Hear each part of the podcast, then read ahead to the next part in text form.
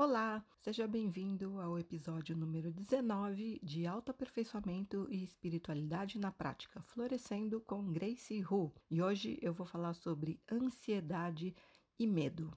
Pois é, quem não tem um grau, mesmo que pequeno, de ansiedade? Acho que todo mundo tem algum nível de ansiedade. A questão é que quando a pressão externa se torna maior, e isso é especialmente verdade nesses tempos de pandemia prolongada, a ansiedade vai crescendo cada vez mais e chega a atingir o auge numa crise de pânico até. E medo, quem é que não tem medo de alguma coisa? Como é que se lida com a ansiedade? Como é que se lida com o medo? Esse é o assunto de hoje.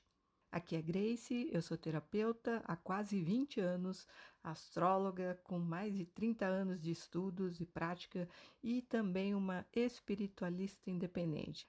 E isso quer dizer o quê? Bom, independente quer dizer que você não tem fanatismo, né? Você não idolatra ninguém. Aliás, eu acho que essa é a melhor postura, porque sempre que você coloca uma pessoa um degrau acima de si, automaticamente você está se colocando um degrau abaixo da pessoa, e isso só alimenta sentimento de inferioridade. Então, esse negócio de buscar uma figura de guru em outras pessoas, eu sempre tive um pezinho atrás disso, né? Então, eu acho interessante você aprender com outras pessoas, né? Mas idolatrar, idolatrar já não é tão legal. Hoje eu ajudo pessoas motivadas pelo autoaperfeiçoamento, ou seja, quem realmente quer crescer, evoluir, melhorar, e ensino essas pessoas, meus clientes, a lidarem, dominarem as suas forças inconscientes, que são poderosíssimas, são inteligentes, que a gente tem no nosso inconsciente. E aí, quando você aprende a dominar essas forças e aprende também a fazê-las trabalharem a teu favor, sem autossabotagem, aí sim você consegue transformar a sua realidade conscientemente, porque a causa de tudo na sua vida está dentro de você.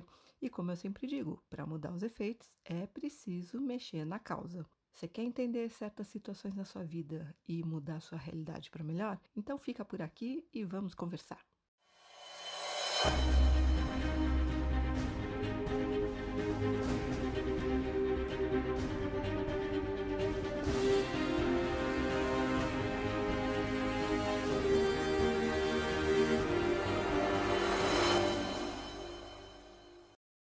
Ansiedade e medo.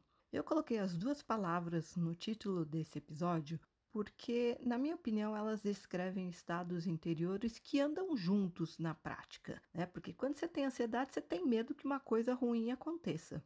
E esses dois estados também têm em comum o fato de serem baseados em ilusões negativas ou expectativa de acontecimentos nocivos. Então, vou começar dizendo o seguinte: todo medo tem uma causa. Não é possível você sentir medo de nada. É, você sempre vai ter medo de alguma coisa, alguma coisa que desperta esse sentimento, certo?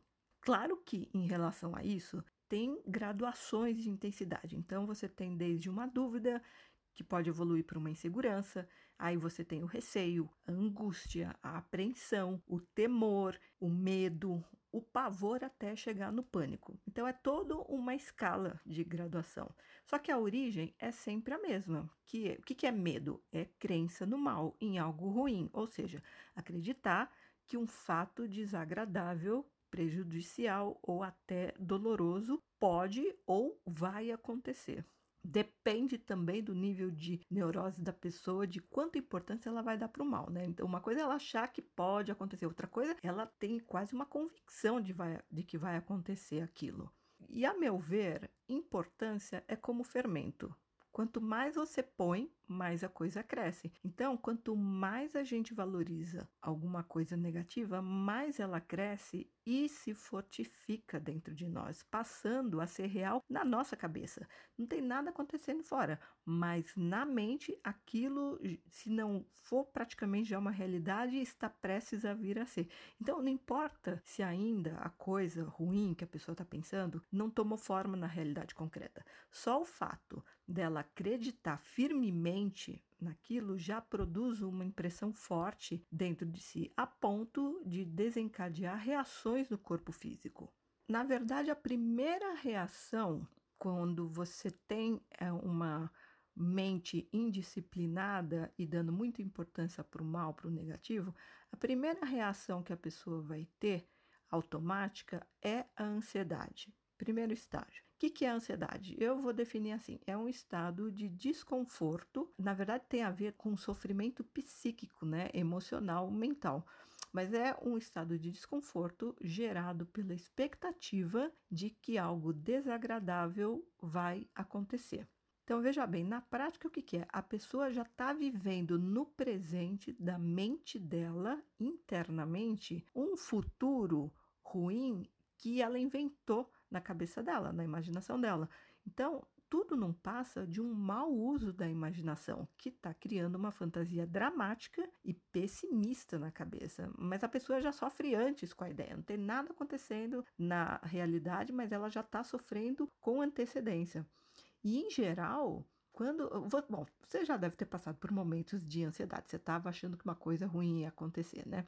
Então, repara que, em geral, quando os eventos se realizam, se tornam realidade realmente, eles não costumam ser tão terríveis como aqueles criados na mente neurótica, né? Quando você fica esperando, ah, vai acontecer isso, vai aquilo, vai acontecer aquilo de ruim, você até tenta se precaver, tenta evitar de alguma forma, e aí quando aquele acontecimento realmente toma forma, é, não foi tão ruim quanto na sua cabeça, o que prova que tudo não passou de uma ilusão muito exagerada para o negativo. Portanto, a pessoa sofre por antecipação. E à toa, é muito louco, né? Mas tem gente que até gosta de passar por isso, que pensa, ah, não foi tão terrível quanto eu imaginei. Então dá uma sensação de alívio e até prazer. Tem gente que aprende com alguns episódios. Ah, não foi tão ruim, então na próxima vez não vou exagerar tanto para não sofrer tanto com antecedência. Mas também tem gente que não se dá conta desse mecanismo que é de autotortura mesmo, né? E continua repetindo ao longo da vida, fica alimentando a própria ansiedade, porque é a gente que realmente não tem autodomínio mental, não tem disciplina interior e não bota ordem na própria cabeça. Se fosse só pelo incômodo e o sofrimento desnecessário, que eu considero um sofrimento desnecessário, ficar sofrendo por antecipação. E se fosse só por isso, já seria ruim.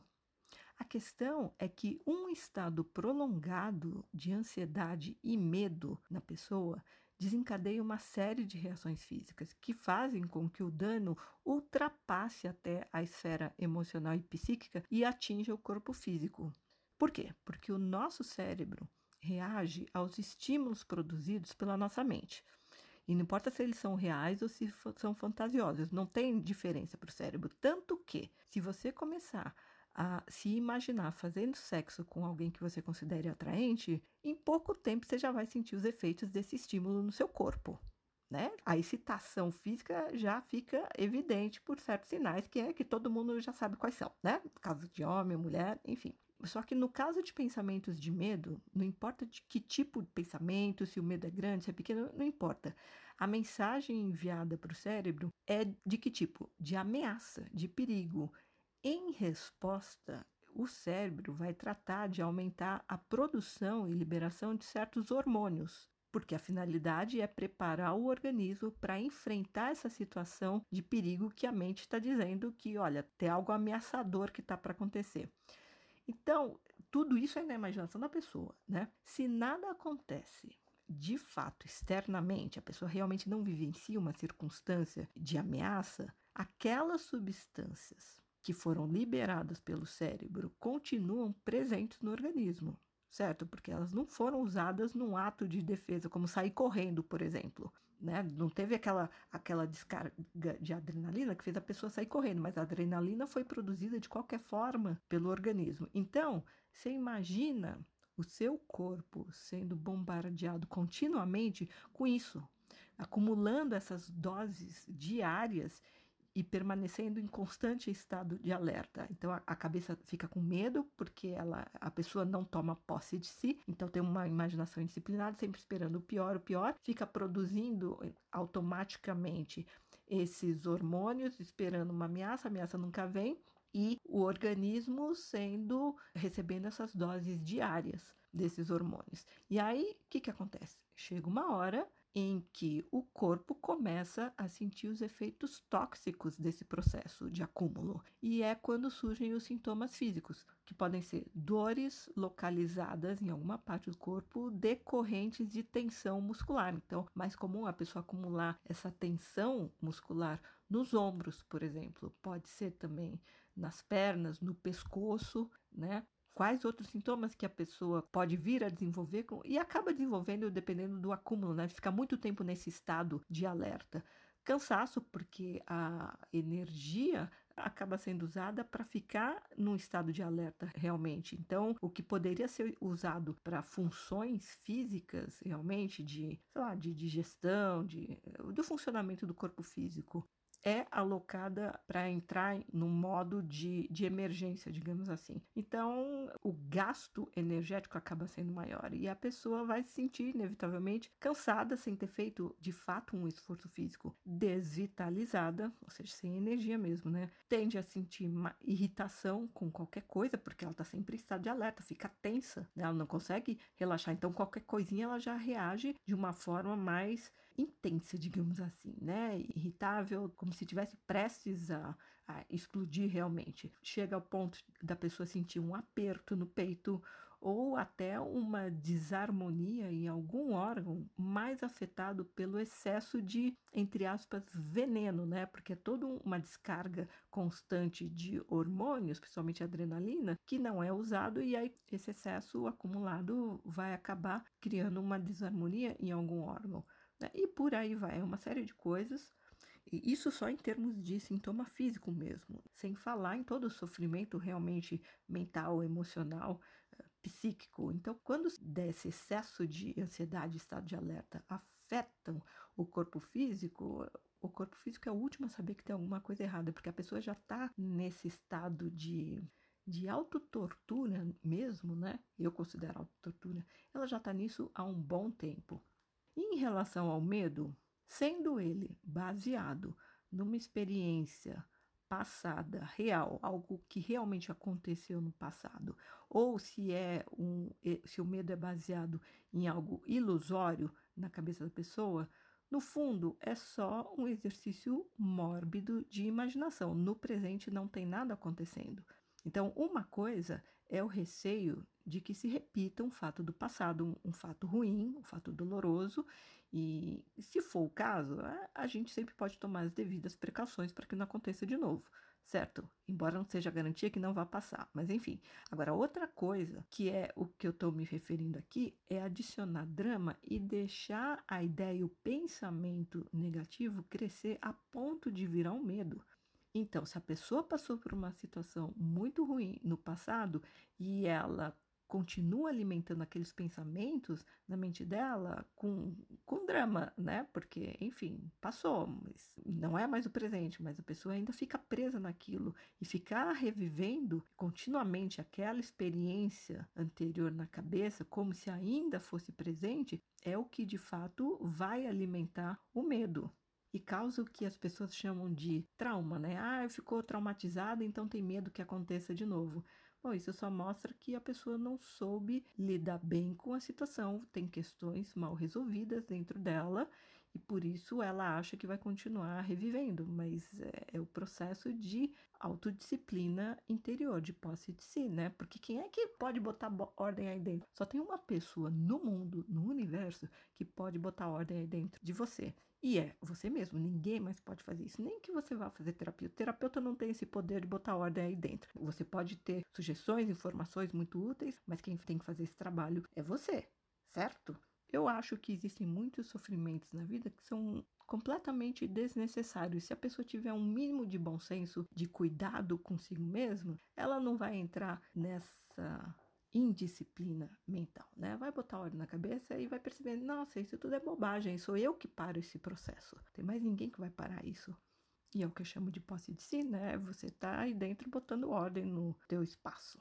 E medo é uma coisa que o ser humano aprende a ter. Ele vem muito de fora, de dar muita importância por não ter o que eu chamo de filtro nos ouvidos, à maldade do mundo, ao que os outros falam. Então começa desde pequeno. A mãe, naquela intenção de super proteger a criança, não faz isso, não faz aquilo, que é perigoso. Então já está botando medo. A criança mesmo, ela não tem noção, mas vai... Existe uma coisa que é cuidado, realmente, zelo. Outra coisa é uma mãe neurótica, principalmente mãe de primeira viagem, que exagera na precaução, no cuidado, e realmente fica instigando o medo no filho. E aí vai depender do nível até de evolução consciencial daquela criança, fica dando uh, tanta importância para o que a mãe, para o que um adulto fala, ou simplesmente, ah, não, isso aí é bobagem. E cada um tem uma experiência muito personalizada, né? Muito particular na vida. Então, se a outra pessoa passou por uma situação que gerou um medo nela, foi a experiência dela, não quer dizer que necessariamente vai acontecer com você, certo? E o pior é quando a pessoa nem passou por aquilo, mas ela alimenta o medo de que possa acontecer com ela. Então, de novo, existe uma diferença entre cuidado, entre precaução e o medo baseado numa neura, numa viagem na maionese, num exagero de drama na mente da pessoa em cima do negativo. Quanto mais paralisante o medo, maior vai ser a necessidade de encará-lo e trabalhá-lo, certo? Senão a pessoa chega ao ponto de ter a sua rotina diária, a sua vida do dia a dia afetada por um medo que é paralisante. E como é que você faz isso? Como é que você encara? Como é que você lida e trabalha com o medo? Então, para resumir e simplificar, eu vou dar umas sugestões aqui bem práticas e bem objetivas agora. Primeiro, identifica o seu medo. Como eu falei, todo medo tem uma causa. Não é possível você ter medo de nada. Você sempre tem medo de alguma coisa. Então, você está aí dentro. Você tem obrigação de ter um mínimo de autoconhecimento para saber. Você tem medo de quê? Quais são os seus maiores medos? A gente tem os medos genéricos, né? Por exemplo, uh, eu nem diria medo, mas assim, num momento básico, num primeiro nível, ninguém quer sofrer, né? Sofrimento físico, principalmente. Ou ninguém quer sofrer por amor, ou ninguém quer morrer sofrendo. Enfim, mas se bem que muita gente tem medo de morrer, né? Mas uma coisa é o medo de morrer com sofrimento físico, seja uma doença, um acidente. Agora, outra coisa é o medo de morrer porque não sabe o que vai acontecer depois, ou por excesso de apego, deixar pessoas aqui, ou medo de que alguém muito querido morra e vá para outro lado. Mas tem muito a ver com apego, né? E apego não é amor. Mas enfim, então vamos começar com isso. Quais são os seus medos? Pega o teu principal medo. Segundo, se for o caso desse medo ter relação com algum ac- acontecimento, pensa qual seria a pior das piores coisas que poderiam acontecer caso esse medo virasse realidade. E aqui é importante que você exagere mesmo no pior cenário. Vai bem fundo até a última camada. O que, que seria tão terrível se acontecesse isso? Procura aí cada vez mais fundo. O que, que tem de pior por trás disso? Então, o medo mais comum das pessoas, em geral, é de morrer. Mas o que, que tem de tão terrível nisso, de morrer? É interessante que você esgote o roteiro de possibilidades. Vá bem fundo mesmo nessa investigação. Terceiro, se você já conseguiu chegar nesse ponto, senão você dá uma pausa aqui no áudio, né? Se é que você está afim de fazer esse trabalho interior, mas enfim, né? Terceiro, agora tenta ver de que forma esse pior cenário já é realidade na sua vida. Por exemplo, se você tem medo de ficar sozinho, vai olhar aí dentro, porque muito provavelmente você já está sozinho aí dentro, no autoabandono, se sentindo sem ninguém, se sentindo sozinho. Medo do fracasso, a pessoa provavelmente já se sente impotente. Medo de ficar perdido do outro lado da vida depois de que morrer. Ai, não sei para onde vou, o que vai acontecer comigo. É, provavelmente você já se sente perdido aqui, sem saber o que fazer, para onde ir. Se a pessoa tem medo de ser humilhada em público, isso serve para qualquer tipo de medo, na verdade, né? É, esse exercício. E medo de ser humilhado em público é porque a pessoa já se sente inferiorizada lá dentro dela. já se sente menos que os outros, porque certamente tem um juiz carrasco, uma voz que cobra muito um ideal de perfeição, que é uma voz muito pretensiosa. Então a pessoa já se, já se compara com os outros, já se sente menos, então fica achando que os outros vão ridicularizá-la, humilhá-la, porque vão ser tão ou mais intolerantes e críticas quanto ela mesma é consigo. Se a pessoa tem medo de perder o controle, é, provavelmente ela já se sente sem controle, porque também quem é que consegue controlar a vida, né? Aliás, não sei se você já reparou essa altura da sua vida, mas quanto mais você tenta controlar a vida, menos sucesso você tem. E é diferente de você conhecer as leis que regem o funcionamento da vida e saber identificar. É, é o que eu faço, eu identifico a causa de uma situação para trabalhar nela e mudar os efeitos, mas isso não é controlar. Controlar tem muito mais a ver com neurose, com uma ansiedade, com uma necessidade de poder sobre uma força que é muito maior que a gente, a vida, né? Outro exemplo, medo de não conseguir realizar alguma coisa. Provavelmente a pessoa já se cobra lá dentro por não ter feito aquilo, por ainda não ter conseguido. Então ela tá tentando, tá tentando, ela tem medo de não conseguir, mas é que ela ainda não conseguiu mesmo e ela fica se cobrando. Então, qual que é a ideia por trás dessa reflexão? Procure enxergar como o seu medo, não importa o tamanho dele, se é grande, se é pequeno, se é constante, se é eventual. Mas é interessante trabalhar os maiores medos, né? Que são os que mais causam sofrimento. Procure enxergar como o seu medo é uma projeção de alguma coisa que você já experimenta aí dentro e não sabe, nem reconhece. Ou seja, o seu medo tem a ver com alguma coisa que você recalca, que você reprime no seu cotidiano. Portanto, a solução é você se assumir do jeito que você é, largar o medo de ser si mesmo e ter a coragem de ser quem você de fato é. No momento, não quer dizer que você não possa melhorar. Aliás, autoaperfeiçoamento eu, eu acho que deveria ser matéria obrigatória na escola, né? Desde pequeno, para as pessoas já acostumarem com esse processo. Mas é óbvio que está todo mundo evoluindo, né? Se você já tivesse condições de fazer melhor, você já faria. Então, é uma questão de, de aceitar quem você é hoje, do jeito que você é, com as limitações que você tem. E se não está satisfeito, vamos trabalhar para melhorar. Superar o medo tem muito a ver com tomar posse de si. A partir do momento em que você identifica um ponto fraco seu e aceita, a projeção desaparece, porque a questão foi introjetada na sua consciência. Agora, tudo que você nega em si e reprime, recalca, vai ser projetado em, em alguma coisa externa, seja numa pessoa, seja numa, numa situação, e no caso do medo pode ser projetado até num animal, num inseto, num objeto, numa situação, por exemplo, medo de voar, medo de altura, não interessa, tem a ver com alguma projeção de um conteúdo recalcado no teu inconsciente. Além disso, quando a gente percebe que o que a gente tanto temia já é real de alguma forma, mesmo que só lá dentro da gente, num estado interior, não tem mais sentido manter a ansiedade, né? Porque o que é a ansiedade? É viver no futuro de uma forma pessimista, esperando o pior. E aí quando você vê, nossa, é uma coisa que, sim, que já está acontecendo aqui dentro de mim, se você conseguir rir da ironia disso, já tira o peso ou a importância. Sabe aquela postura de, ah, é mesmo, que bobagem, né? É diferente alguém chegar para você e falar assim, ah, seu medo aí é bobagem. Alguém que fala isso realmente não tem um nível de empatia suficiente para perceber quanto aquilo é importante para você, senão não seria um medo, concorda? Agora, a questão aqui que eu estou falando é você conseguir olhar para esse medo de uma forma mais consciente. Olha, o que é que eu estou reprimindo aqui dentro de mim? É o que eu sempre digo, é conseguir identificar a causa e trabalhar nela, porque aí quando você percebe que a sua postura estava sendo exagerada no drama, se você conseguir chegar nesse nível de, nossa, é que bobagem, é só coisa da minha cabeça, facilita muito o teu processo de superação do medo. Agora, se for alguma coisa presente na sua vida, real, que de fato acontece, aí sim você tem condição de lidar com aquilo. Agora, se for só uma projeção de um conteúdo recalcado no inconsciente, se você não toma posse de si, aquilo toma conta de você.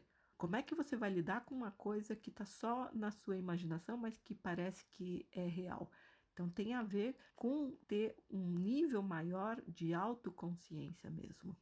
Outro caso, se for medo de alguma coisa específica, como um inseto, um animal, um objeto, imagina que você é essa coisa e age como ela. Imagina que você virou aquela coisa, um animal, por exemplo, e presta atenção nas sensações que surgem no seu corpo sendo aquilo, como se você vestisse aquilo. Então, imagina que você é aquele inseto, aquele animal, aquele objeto. Como é ser aquilo? Qual que é a sensação que dá? Como é que você se sente? Você vai sentir... Passa pela fase do, talvez, do asco, do ai, que horror. Tira o drama. Medo e ansiedade tem muito a ver com drama também. Então, procura ficar mais neutro e como é que você se sente sendo aquilo que você tanto teme? Você se sente ágil? Você se sente forte, poderoso, arrasador? Você se sente indestrutível? De novo, é aquele processo de você projetar uma característica sua em algo externo. Quando você se identifica e experimenta possuir aquele aspecto específico, você passa a fazer com que ele aflore na sua consciência, porque até então estava reprimido dentro de você, no teu inconsciente. Então, a projeção é um processo inconsciente. Quando você aceita aquilo e reconhece aquilo dentro de si, o que era uma projeção passa a ser uma introjeção. Então, já não é mais inconsciente, já é consciente. E aqui eu vou reforçar um ponto. Tudo na vida é uma questão de ponto de vista. E mudar o ponto de vista faz toda a diferença. O que parece muito assustador para uma pessoa pode se mostrar até bem atraente sob a luz da verdade, não é? Ai, que terrível isso, olha, você muda teu ponto de vista, nossa, até que isso aí não é tão ruim assim, é até interessante. Ansiedade e medo tem muito a ver com uma imaginação mal usada com excesso de drama, porque quando isso acontece, a imaginação, a fantasia vai distorcer e exagerar para pior. Então, a gente realmente precisa, e como, educar a nossa mente para trabalhar a nosso favor, não contra a gente com esse tipo de sabotagem que faz a gente sofrer sem necessidade. O livre-arbítrio consiste em tomar posse de si e colocar ordem aí dentro. Ou então você deixa que o caos se instale e fique causando esses desequilíbrios todos, né? Só você pode fazer isso, como eu falei. Só você pode botar ordem aí dentro. Então, resumindo, ansiedade tem a ver com viver no futuro esperando o pior. É uma postura negativa que tem muito de drama também. A coisa nem aconteceu, mas a pessoa já está vivendo aquilo dentro dela como se fosse realidade. É falta de autodomínio, é falta de disciplina interior. E se a pessoa, em algum momento, não assumir as rédeas pela posse de si, realmente botar uma ordem na própria mente, quanto maior for a pressão interna ou externa, mais vai crescer essa ansiedade. E é o que tem acontecido muito nesses longos meses de pandemia, de quarentena no mundo. As pessoas estão ficando cada vez mais ansiosas, chegando ao pico da ansiedade, que é uma crise de pânico, um ataque de pânico. E quando esses ataques se repetem, começam a se tornar constantes, aí sim você passa a ter a síndrome do pânico. Quando a mente da pessoa já está desembestada, né? Imagina um cavalo sem rédea, sem controle, e ela simplesmente já não consegue mais controlar os próprios pensamentos e eles passam a se tornar constantemente mórbidos. Sem falar que existe também, no caso de alguém que já teve pelo menos uma crise de pânico, depois, porque é uma coisa tão terrível passar por isso, a sensação de que vai morrer, que você puxa o ar e tenta puxar o ar e ele não chega, a pessoa passa a ter depois o medo de ter medo, ou seja, o, só a ideia de passar por aquela sensação desesperadora, aterrorizadora de novo, já causa mais medo. É o pânico de ter pânico e a ansiedade só cresce. Enfim, como é que você para isso? É, não é só, obviamente, tentar botar um, ter um domínio mental, não é isso, não é tão simples. É que a pessoa, se ela soubesse fazer sozinha, ela faria, obviamente, né? Ninguém vai ter é, uma crise de ansiedade ou uma crise de pânico porque quer. Existem remédios para isso. O processo da medicina convencional, da psicoterapia, da psiquiatria, é receitar calmantes para as pessoas, certo? Ansiolíticos, mas isso vai tratar o sintoma, o efeito, não a causa. Eu já tive recentemente um caso bem sucedido de um amigo meu que teve uma crise de pânico a ponto dele ter me ligado do lado de fora da emergência de um hospital nos Estados Unidos e na mesma hora eu já, ele já era uma pessoa ansiosa, controladora, e isso no meio da, da pandemia, a coisa só cresceu porque um conhecido dele tinha morrido em pouco mais de uma semana de Covid, então, e ele tinha tido contato com esse com esse colega dele, então ele já tinha entrado num estado de ansiedade muito alto. Começou a ter é, dificuldades para respirar, questões envolvendo a respiração, e aquilo para mim já sinalizou, em pouco tempo ele vai ter uma crise de pânico. E de fato, dois dias depois ele me ligou, falando, eu estou do lado de fora da emergência do hospital, eu saí para correr e eu, e eu tive uma crise de pânico e achei que ia morrer. E tô com medo de voltar para casa, porque eu moro sozinha, então se acontecer alguma coisa, pelo menos já tô do lado de fora do hospital. Não entrou lá porque, né, o hospital tava cheio de gente com Covid. E aí, o que que eu fiz? Não pensei duas vezes, porque eu trabalho com as forças e as inteligências poderosas do inconsciente da pessoa, então eu já sabia que qualquer desequilíbrio no corpo físico tem a ver com um conflito com essas forças interiores. E aí eu fiz um trabalho com ele à distância mesmo, porque eu não preciso que a pessoa esteja fisicamente na minha frente, não preciso de câmera, e só pelo telefone eu já acionei essa força interior dele que cuida da integridade física, e fiz esse trabalho interior com o que eu chamo de bicho do animal de poder da pessoa, e para colocar num estado de equilíbrio. E quando a gente terminou a sessão, que não durou nem... essa parte prática mesmo não durou nem meia hora, ele se sentiu bem melhor a ponto de ter a confiança de voltar para casa, dormiu profundamente naquela noite, no dia seguinte ainda estava meio que, não no estado de alerta, mas prestando atenção no próprio corpo, né, se não voltaria a questão da, da dificuldade de respirar e tal. E olha, dois dias depois ele me disse que estava de volta ao normal, não teve mais nenhuma crise de pânico. Por quê? Porque tinha a ver com uma relação de desequilíbrio com as próprias forças inconscientes dele. Então, não foi, eu não dei nenhum exercício para ele de respiração, porque também era uma pessoa que já meditava diariamente, então conhecia técnicas de respiração que estava usando, mas não estavam sendo suficientes. Então, na prática, só esse trabalho com essa força, essa inteligência no inconsciente dele já foi suficiente para voltar ao ponto de equilíbrio. E eu não estou dizendo que essa técnica que eu uso, que eu aprendi com a espiritualidade superior, pode funcionar com toda e qualquer pessoa, porque eu não sei, realmente só a prática para dizer. Mas existem N formas de tratamento, porque existem N tipos de pessoas, certo? Então, eu acho que tem a ver também com quem experimenta um grau muito elevado de ansiedade, que eventualmente possa ter evoluído para ataques de pânico durante essa pandemia. É um sofrimento interior, assim, que só quem passa sabe o que é.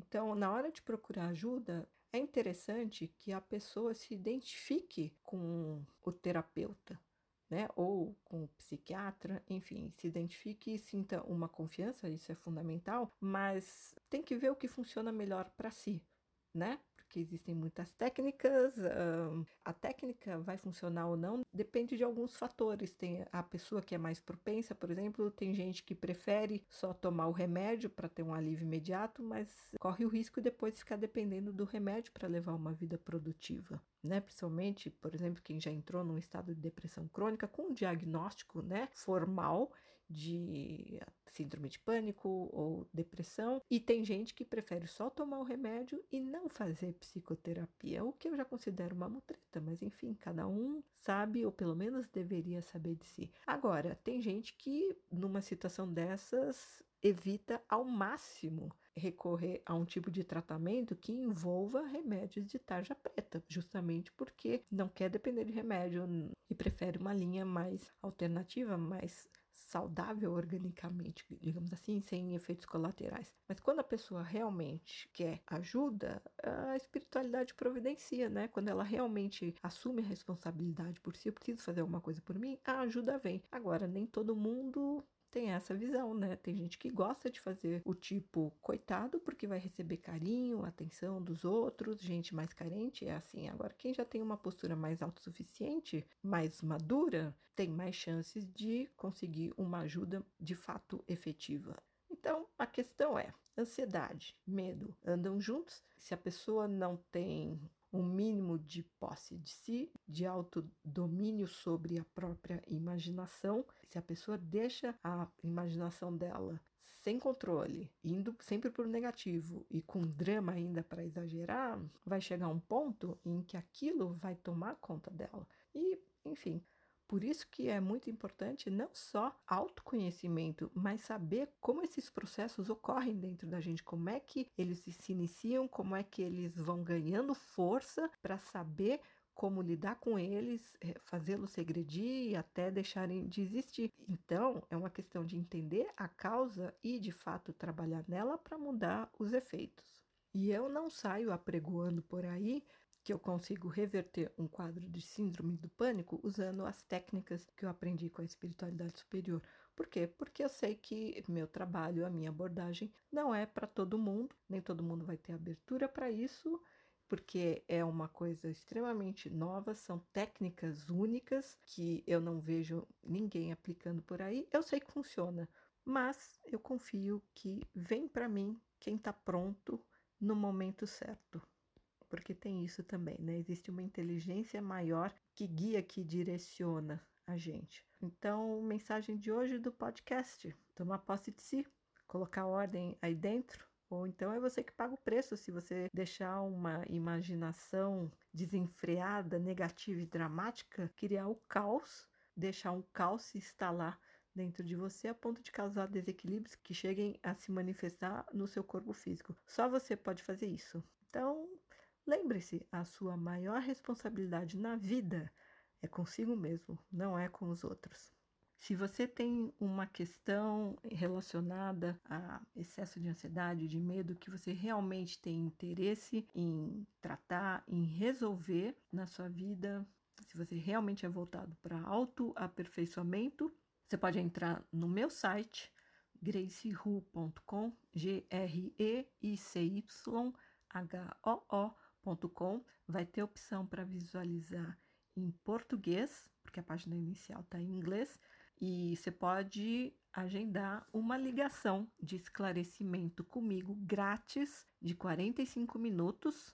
A gente pode conversar sobre as suas questões e ver o qual seria a melhor forma de lidar com elas, a melhor estratégia realmente para mexer na causa, para mudar os efeitos, tá? Uma ligação de esclarecimento grátis de quarenta e cinco minutos, entra lá no meu site, você pode agendar e no dia e no horário que você escolher, que forem mais convenientes, eu vou te ligar para a gente conversar, tá bom? Então, você pode acessar minha conta do Instagram, arroba GreicyHooBR, G R E I C Y H O O B de Brasil R. Na bio também tem link para o meu website, para você agendar essa ligação. E aí você também pode acompanhar os meus posts, os insights que eu passo lá, para ajudar as pessoas a florescerem com graça, tá bom? Fique bem, até o próximo episódio.